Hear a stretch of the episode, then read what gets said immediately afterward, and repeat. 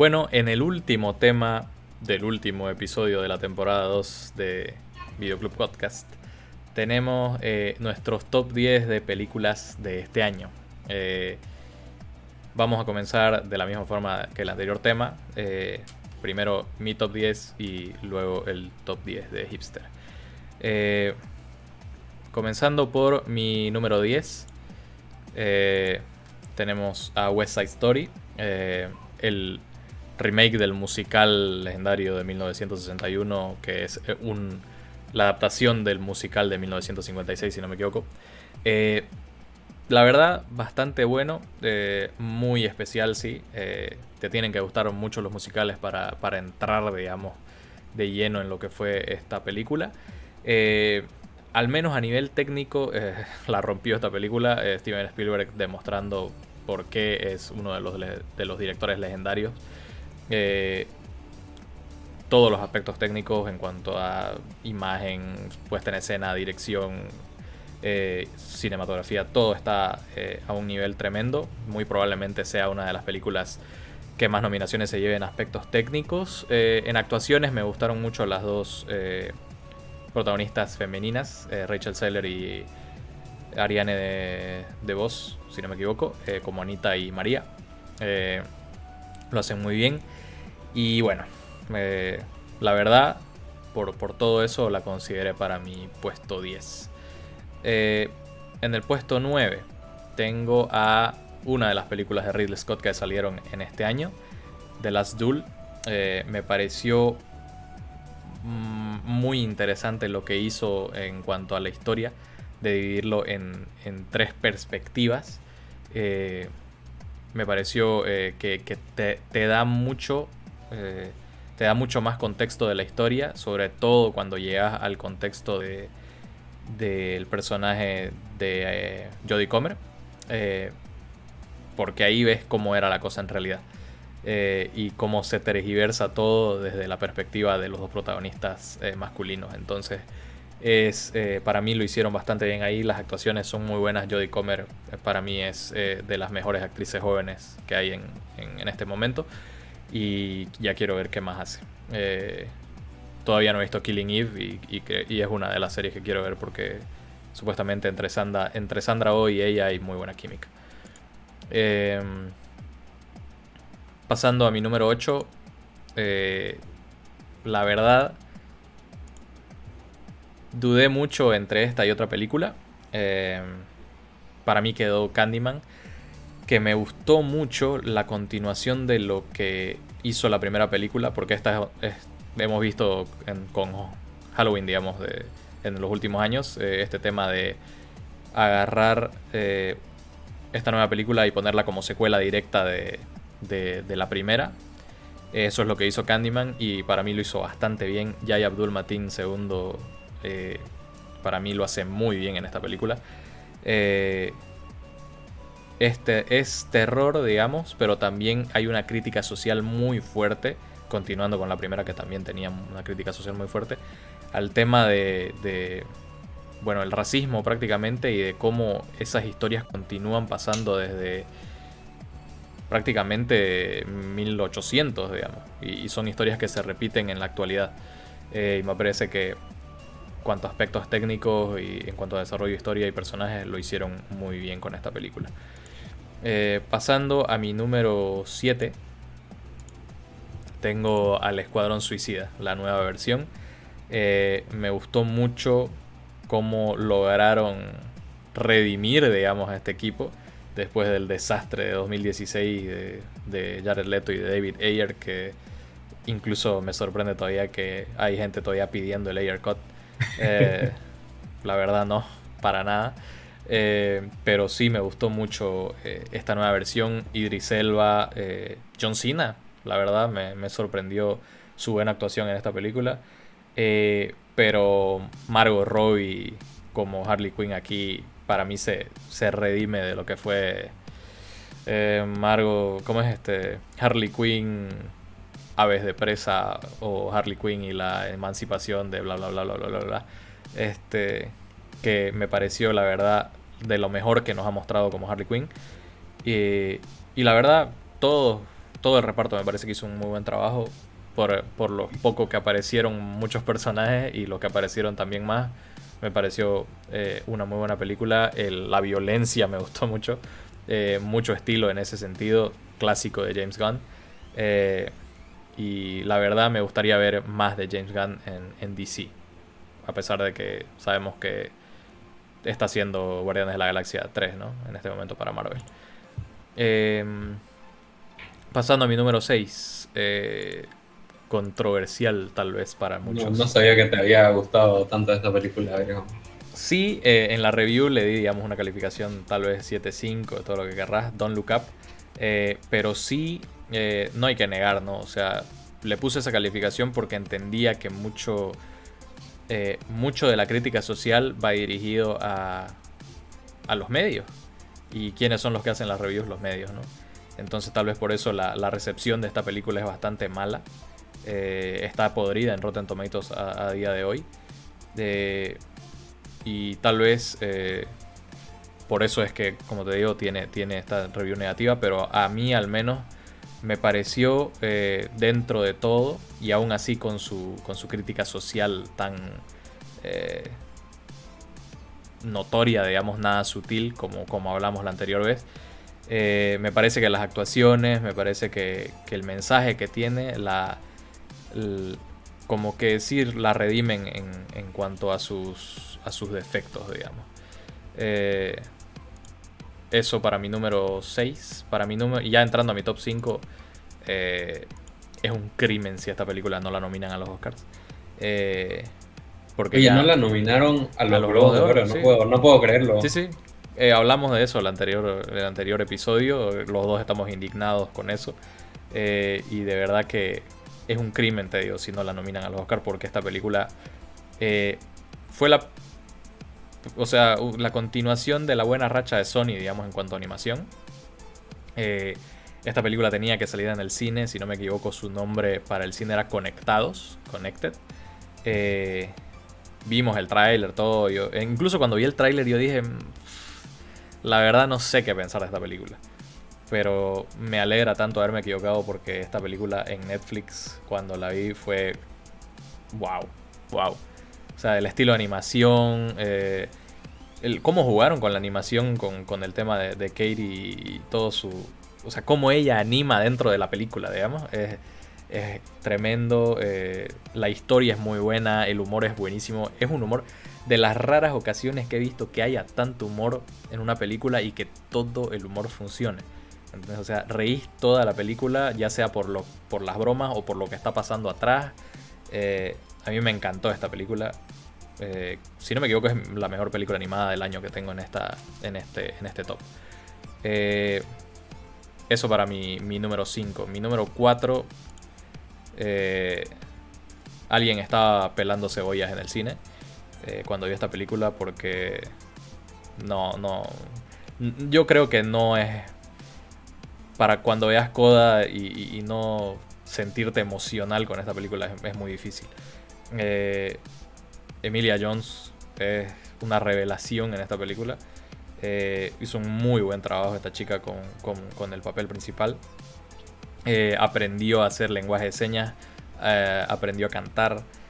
Básicamente es nuestro puente, digamos, de, de entendimiento entre, entre todo lo que pasa para su familia, que son, que son sordos, y, y el resto del mundo, ¿no? Eh, también hay una buena interpretación de Eugenio Derbez, que se está reconstruyendo en Hollywood como un actor dramático, digamos.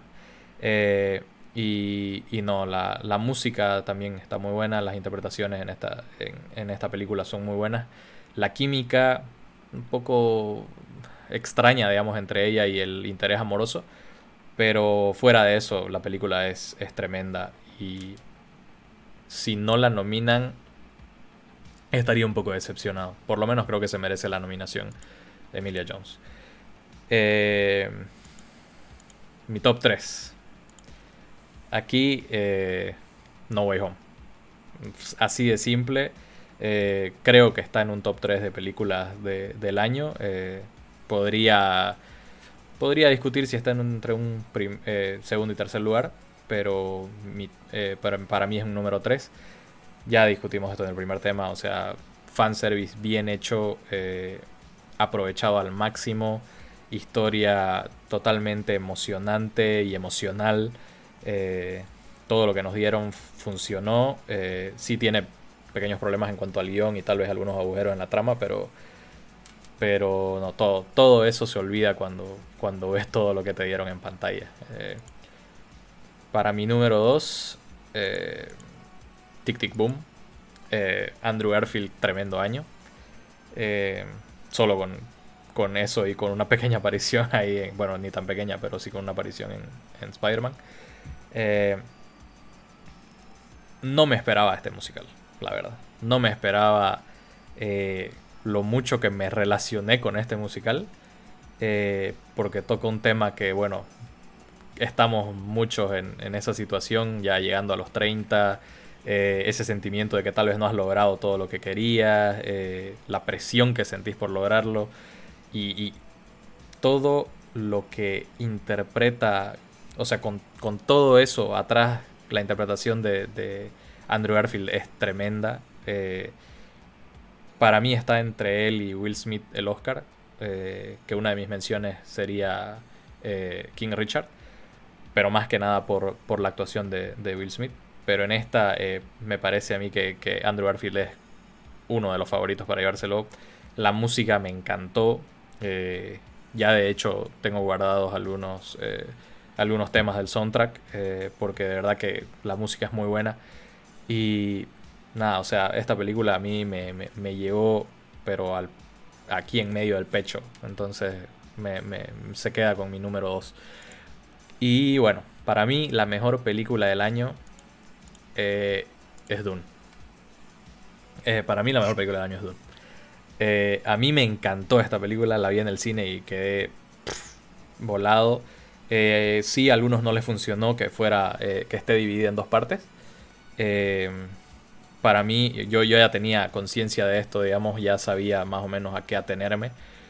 sabía que la historia iba a quedar inconclusa y que obviamente lo que sí le, podría criticar a esta película es que, no tiene, que no tiene nada que ver con la historia. En realidad es el, hecho de que Warner haya decidido, veamos cómo le va la primera parte y ahí vemos si hacer la segunda. Que me parece que en ese sentido no podría haber sido más estúpida esa decisión. Eh, pero bueno, por suerte la película le fue bien y van a, van a hacer la segunda parte. Eh, pero no, en cuanto a aspectos técnicos, cinematografía, banda sonora, eh, actuaciones, ¿no? O sea, efectos, todo. Para mí, esta película tiene puntos altos en todas las categorías. lo dije en mi review, si no me equivoco, leí 9. Entonces, no, para mí, Dune, salvo el hecho de que esté partida a la mitad, que como te digo, a mí no me molesta tanto, para mí es la mejor del año. Eh, bueno, eso en cuanto a mi top. Eh, pasando al tuyo, vamos con tu número 10 directamente. Entremos. Es que esta película a mí me gustó bastante y quedaría como una de mis menciones honoríficas. Sí, totalmente. O sea, Nobody o, ¿cómo, ¿Cómo le pusieron en, en español esta nadie. película? Así, nadie. Nadie. sí, directo. Porque tiene, tiene sentido. Sí. Pero sí, o sea, esta película del mismo creador de, de John Wick, eh, ¿cómo le ayuda a una película? O sea, es básicamente, porque tiene muchos aspectos en la historia que se parecen a John Wick, pero ¿cómo le ayuda a, la película tener un actor tan competente como lo es Bob Odenkirk. O sea, Bob Odenkirk la parte en esta película.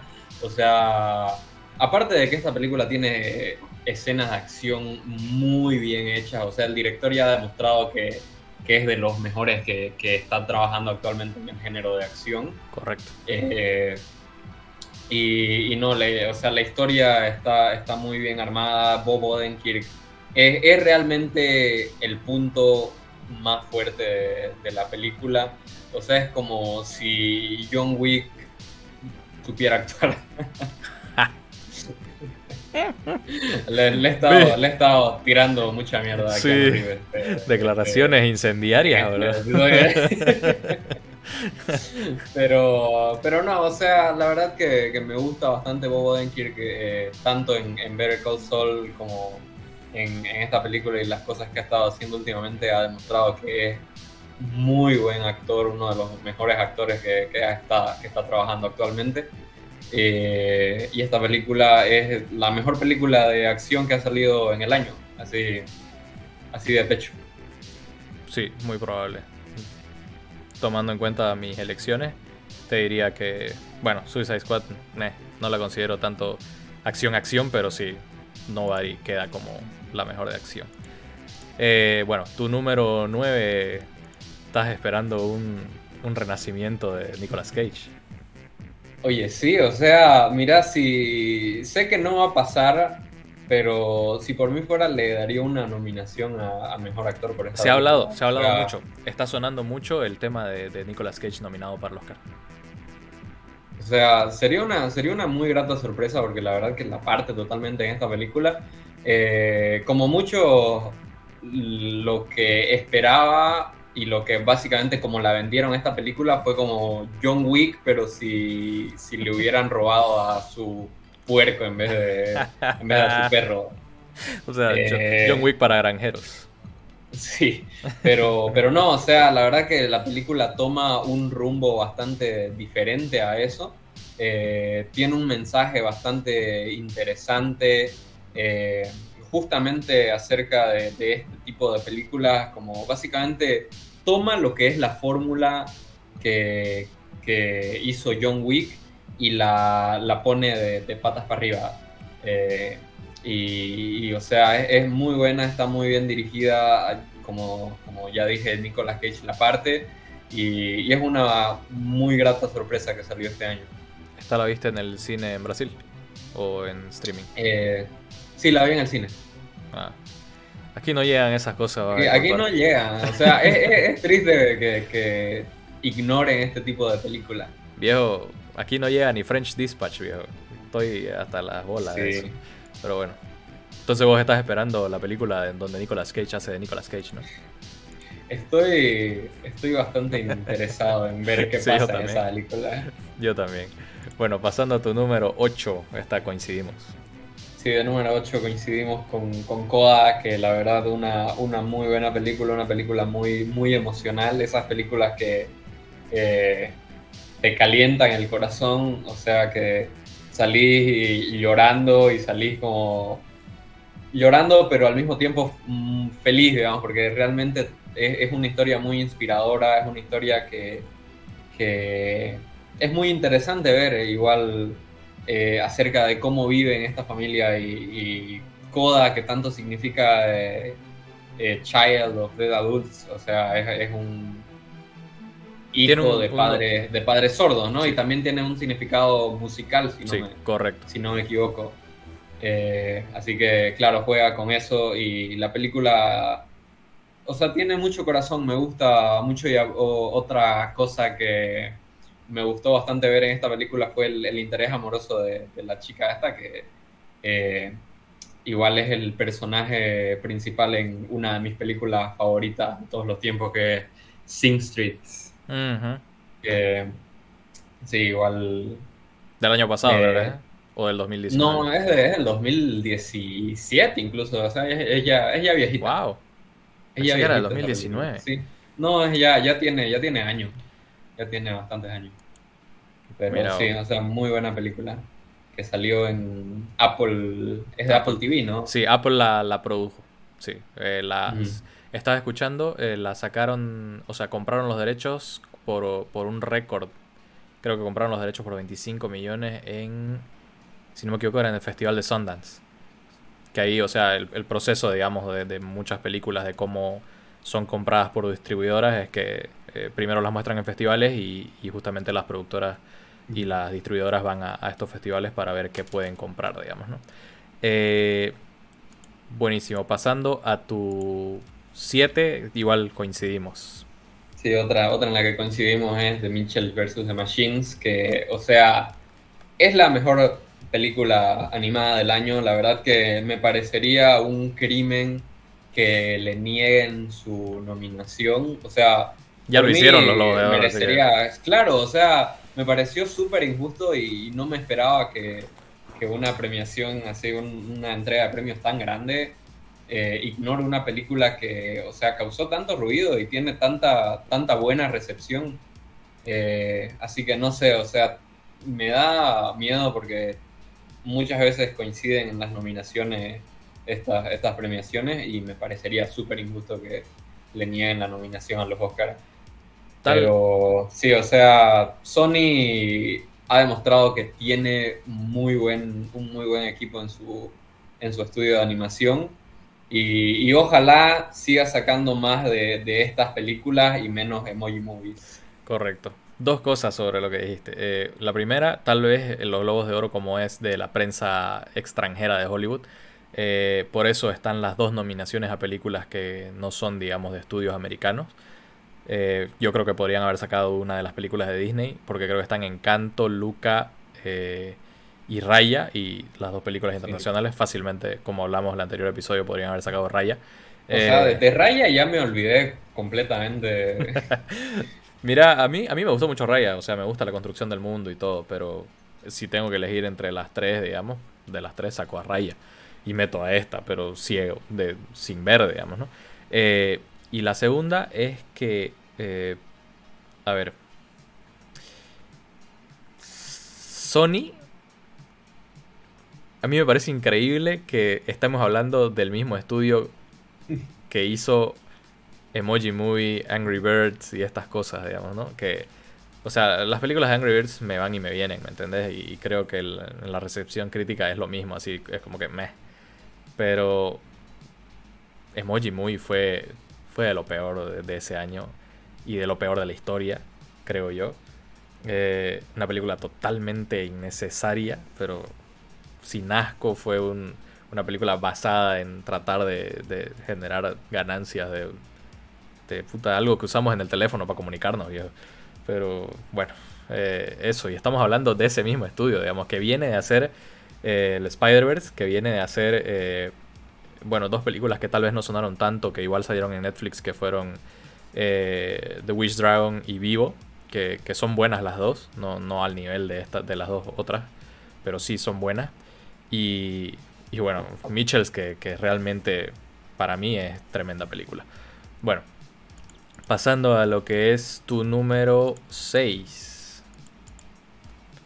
De número 6 está The Power of the Dog, o sea, es de lo, de lo mejor que ha sacado este año. Eh, creo que Jane Campion va a recibir una nominación y, probablemente gane a Mejor Directora porque la verdad que eh, un western que está muy bien hecho, que tiene personajes muy bien construidos, que se desarrollan súper super bien en la película las actuaciones tanto de, Benedict Cumberbatch como de Kirsten Dunst. O sea, la, van a partir y probablemente reciban nominaciones y es muy posible que, Kirsten Dunst gane a, Mejor Actriz, en mi opinión. Mejor Actriz de eh, reparto, ¿no? Sí, de, reparto sería, creo. Eh, pero sí, o sea, la verdad que muy buena película, muy bien hecha, el guion eh, está muy bien construido, cómo toma esto de los eh, el abuso de poder básicamente eh, dentro de esta de estos grupos de, vaqueros, arreadores de, de vacas que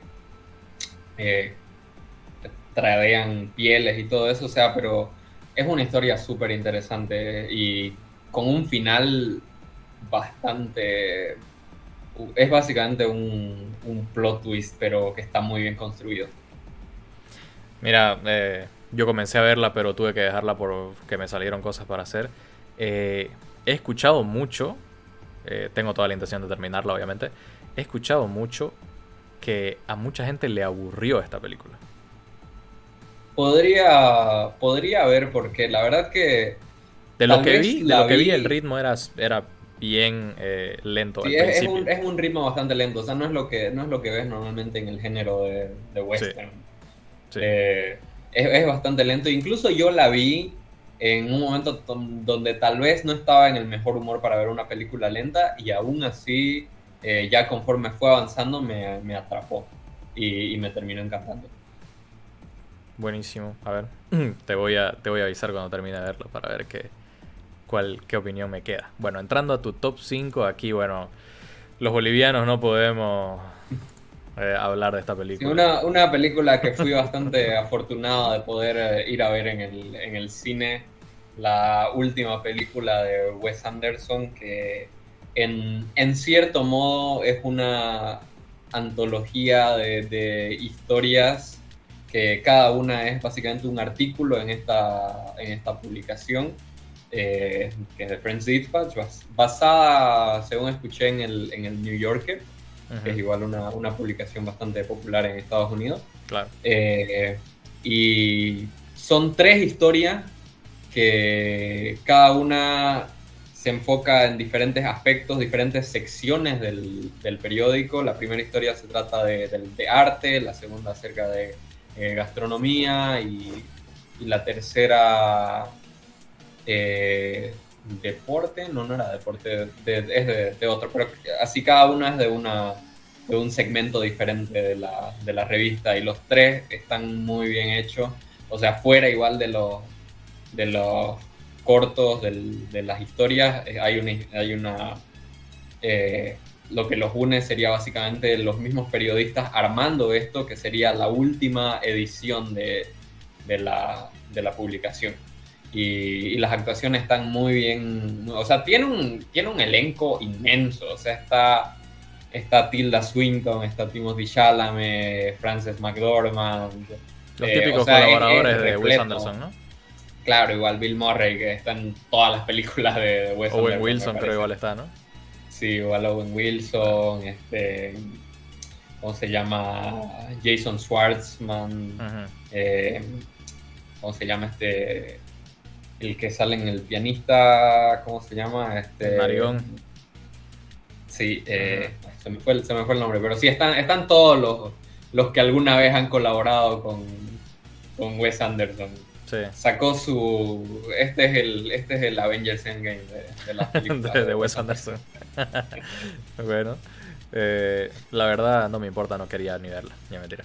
Eh, y obviamente en el estilo eh, es, creo que es la película que mejora, en la que mejor ha evolucionado el estilo de, de Wes Anderson. Y eso es decir mucho porque, porque The Gran Budapest Hotel es, hermosa visualmente.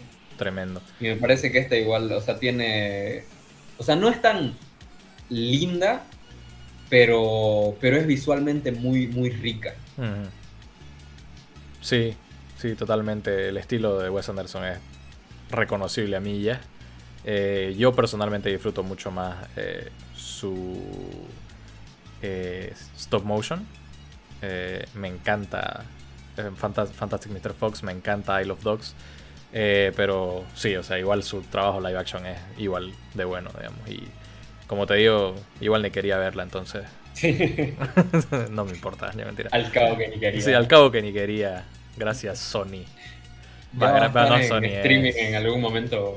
En, en, es Fox, en realidad. Gracias, Fox. Eh, porque es, tendría que estar en Star Plus, en, todo caso. Pero, En algún momento va a llegar. Ya lo vas a poder ver tranquilo.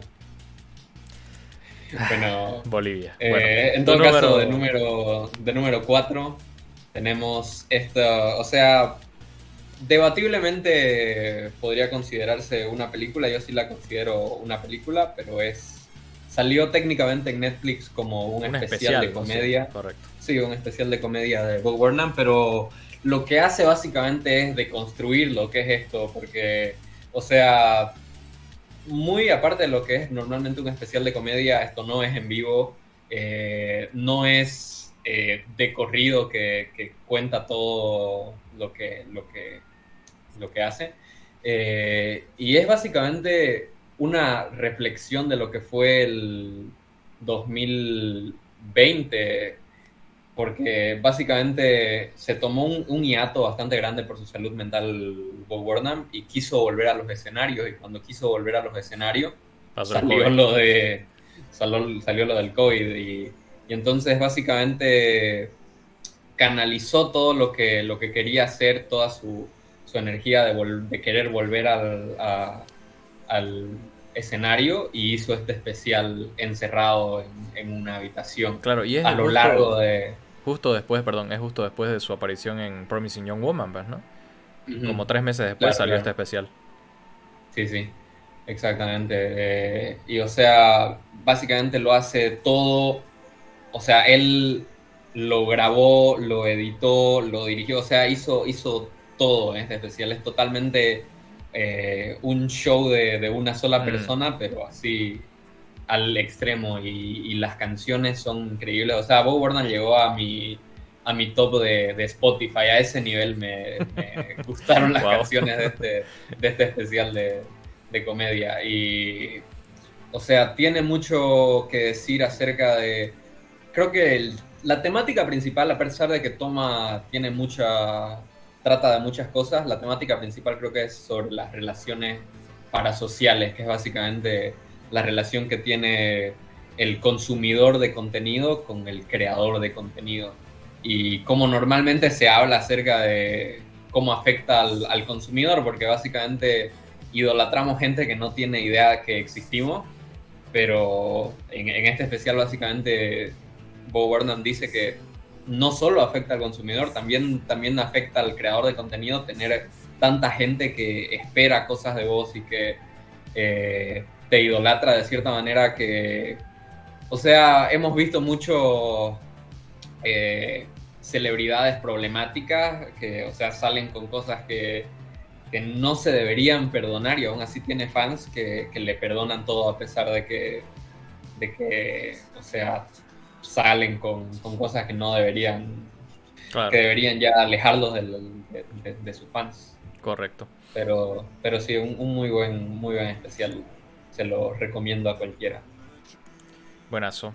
Entrando a tu top 3, esta película tampoco llegó aquí, así que. ¿Qué importa? Sí, este. Sí, esta de hecho la vi, la vi en, internet eh, por ciertos métodos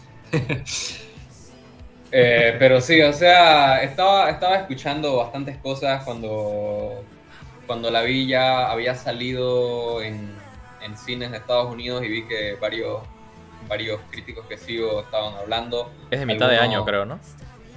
Sí, es más, fue más o menos a la mitad del año. Sí. Y, y, o sea, es una película de David Lowery, que anteriormente la otra película que conozco de él es eh, Ghost Story. Igual es una película que famosamente tiene bastantes críticas por ser súper lenta, por ser aburrida, y a mí me encanta esa película. A mí me encantó. Eh, igual The Green Knight tiene las mismas críticas básicamente, dicen que es súper lenta, dicen que es súper aburrida. Eh, pero a mí me encantó, sí, bastante pretenciosa dicen que es, pero a mí me encantó, o sea, tiene mucho simbolismo, juega bastante con lo que son eh, los simbolismos porque se basa en una historia medieval eh, y básicamente revierte esa, esa historia, eh, las, temáticas las, revierte y, y, lo hace bastante bien. O sea, visualmente me encanta esa película. O sea, me hubiera gustado poder haberla visto en cine, lastimosamente no llegó eh, ni, allá a Brasil, así que eh, es una película que... Imagínate aquí. Sí, no, o sea, ustedes ni, aquí ni, ni, la olimos. sí, pero, pero bueno, o sea, me, hubiera encantado porque visualmente es, hermosa esta película. Y, y Dev Patel hace un muy mm. buen trabajo con, con este personaje del Ser Gawain un, guerrero de la época medieval. ¿Lo ves con posibilidades de una nominación a De Patel? Eh, no creo, porque esta película no ha sonado mucho mm. en, muchos círculos críticos, así que no creo que la vayan a... Tal vez, o sea, pienso que si tiene una posibilidad va a ser básicamente lo mismo que pasó con The Lighthouse en, el año que salió, que eh, probablemente la nominen a Mejor Cinematografía, si es que, si es que la consideran para algo, sería mejor cinematografía. Ah. Porque en otras categorías, lastimosamente, creo que no ha, no ha sonado lo suficiente. Sí, probablemente. Eh, a ver, ese es tu número 3. Pasando a tu número 2, aquí igual ya coincidimos, creo. ya hablando de películas que no han tenido mucho, no han sonado demasiado. Eh, la película independiente Spider-Man No Way Home. claro. Eh, no, o sea, la verdad que es de lo mejor que ha sacado eh, Marvel y básicamente balancearon bastante bien todas las expectativas que tenía la, audiencia, porque había tantas maneras en que esta película podía decepcionar a los, a los fans. O sea, realmente un paso en falso y, los fans hubieran salido eh, haciendo revuelos en, los cines. Íbamos a quemar el Palacio de Justicia, te digo. Sí, claro, íbamos a, a manifestarnos, a hacer eh, un, cabildo por, Así es. para cancelar al MCU, pero, pero no, o sea, sorprendentemente logró hacer todo lo que, lo que los fans querían y más. Eh, personalmente me hubiera gustado ver a tres Tom Holland en vez de a Andrew Garfield. La verdad que sí salí decepcionado por eso.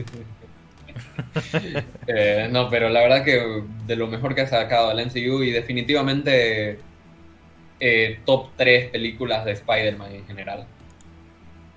Buena onda. Bueno, llegando a tu número uno, aquí coincido. Número uno, igual que, coincidimos, eh, tal vez no en la posición, pero, pero tal, en el top 3, eh, igual Tic Tic Boom fue mi película favorita del año. No soy tan fan de los musicales, la verdad que un musical tiene que hacer algo realmente especial para, para que me guste y esta película lo hace, porque aparte de que las canciones están muy buenas, es súper eh, interesante, eh, las temáticas, eh, o sea, todo de lo que trata esta película, la historia que cuenta es una historia que vale la pena contar, que me parece súper interesante, algo que no, una historia que no conocía.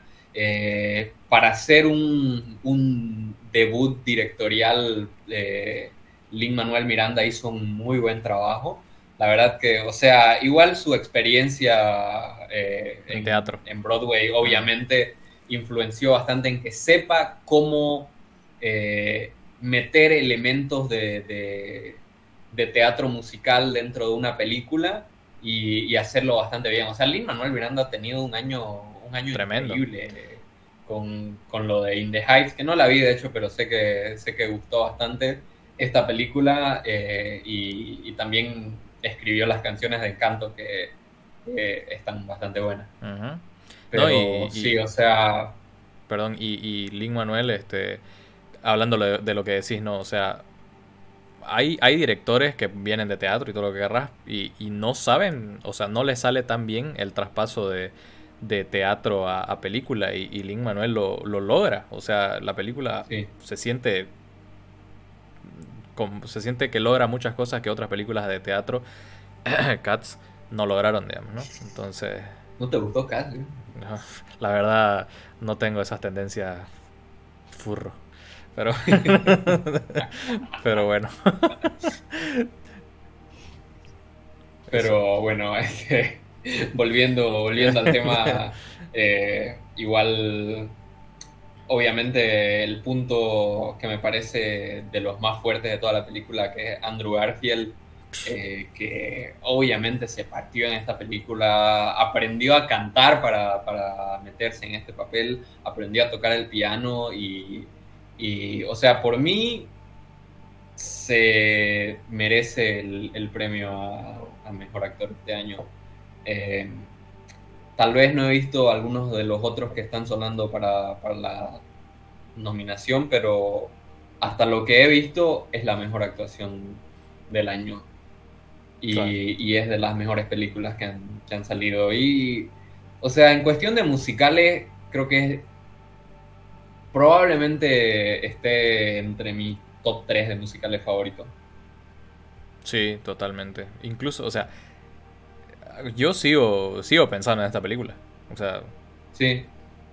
A mí esta película me, marcó bastante. Como te digo, no sé si a vos te, te llegó igual de la forma que a mí me llegó por el tema de, de la edad, de todo el pensamiento que él tiene, digamos, de, que ya. No, sí, eh, y hablando de, o sea, volviendo un poco en mi, en mi top, eh, esta película habla bastante de la ansiedad de cumplir 30 años, que igual es un tema que se trata en el especial de, de Bob Warner, mm. que, o sea, si bien esta película habla acerca de haber, de llegar a los 30 años y no haber cumplido con lo que pensás que debería haber hecho y como que no has, no has alcanzado todavía, o sea, no estás donde creerías que, que deberías estar a los 30 años, eh, Ivo Warner básicamente dice lo, contrario eh, de la ansiedad de llegar a los 30 y pensar que ya, ya hiciste, o sea, ya llegaste a tu pico, y, ya, ya solo queda eh, abajo. todo va en para abajo a partir de ahí. Pero sí, o sea, todo está bastante, genera bastante ansiedad acerca de cumplir 30. Sí, la vida da ansiedad ya a este punto. Pero bueno. Eh, sí, totalmente de acuerdo con todo lo que se ha dicho sobre Tic Tic Boom. Eh, te diría, yo igual me gustaría que fuera eh, Andrew Garfield. No me voy a quejar si se lo dan a Will Smith, porque a Will Smith se le ha negado, tal vez no tanto como a Leonardo DiCaprio, digamos que seis nominaciones y recién ganó. esta sería la tercera de Will Smith. pero siento que la academia como que cree que está en deuda con Will Smith entonces es muy probable que se lo den a él. Eh, no me molestaría, te digo, pero si yo eligiera, Andrew Garfield de calle, porque la verdad es, para mí es la mejor actuación del año. Eh, sacando a Dune es la mejor película del año. Entonces, totalmente de acuerdo. Bueno, eh, eso fue el cierre de la temporada 2 de Videocool Podcast. Vamos a volver con el nuevo episodio al año. Eh, estamos preparando algunas cosas que creo que, podemos decir que son bastante interesantes. Vamos a ver la posibilidad de, tener invitados para, digamos, tener a una persona más en lo que es el podcast. Eh, y, bueno, cualquier novedad vamos a ir eh, comunicándola por, las redes sociales. bueno, gracias por vernos durante todo este año, al menos desde que reactivamos el podcast prácticamente en septiembre. Eh, estos tres meses han sido bastante, bastante lindos para, ambos, creo, digamos, volver a hacer este formato de programa, eh, más que, digamos, los videos que, bueno, típicamente me ven a mí en YouTube o a, Hipster en TikTok, digamos. Eh, pero bueno, vamos a ver de que 2022 sea mejor de lo que fue este año y, y bueno, seguir avanzando, ¿no? Vos, Hipster, ¿qué querés decir para cerrar el programa? Eh, nada, gracias por, igualmente, gracias por, por, vernos en esta segunda temporada que ya no, nos reactivamos. Y, estamos con fuerza ya volviendo, siendo constantes en el, en el podcast. Y, solo queda crecer, llegar a ver hasta dónde, qué, qué tenemos de nuevo para ofrecer en, en el próximo año y feliz año nuevo a los que nos estén viendo, que creo que no lo hemos dicho Así hasta es, ahora. Es verdad, es verdad, considerando que quedan las últimas, bueno, 23 horas en, de, de 2021. Eh, vamos a despedirnos porque igual ya se te va a cortar la videollamada. Pero bueno, eh, bueno chicos, gracias por vernos. Eh, ya el próximo episodio ya es con Hipster otra vez desde Brasil, si no me equivoco. Eh, entonces, vamos a estar eh, de nuevo armando. Eh, la idea también es hacer transmisiones en vivo, entonces vamos a ver cómo avanza eso. como, como dijimos, lo, cualquier novedad va a salir en, en, las páginas de Instagram, Facebook y todo lo demás. Hipster, gracias por la charla, gracias por ser parte del podcast de todo este año y bueno, seguimos, seguimos para el 2022.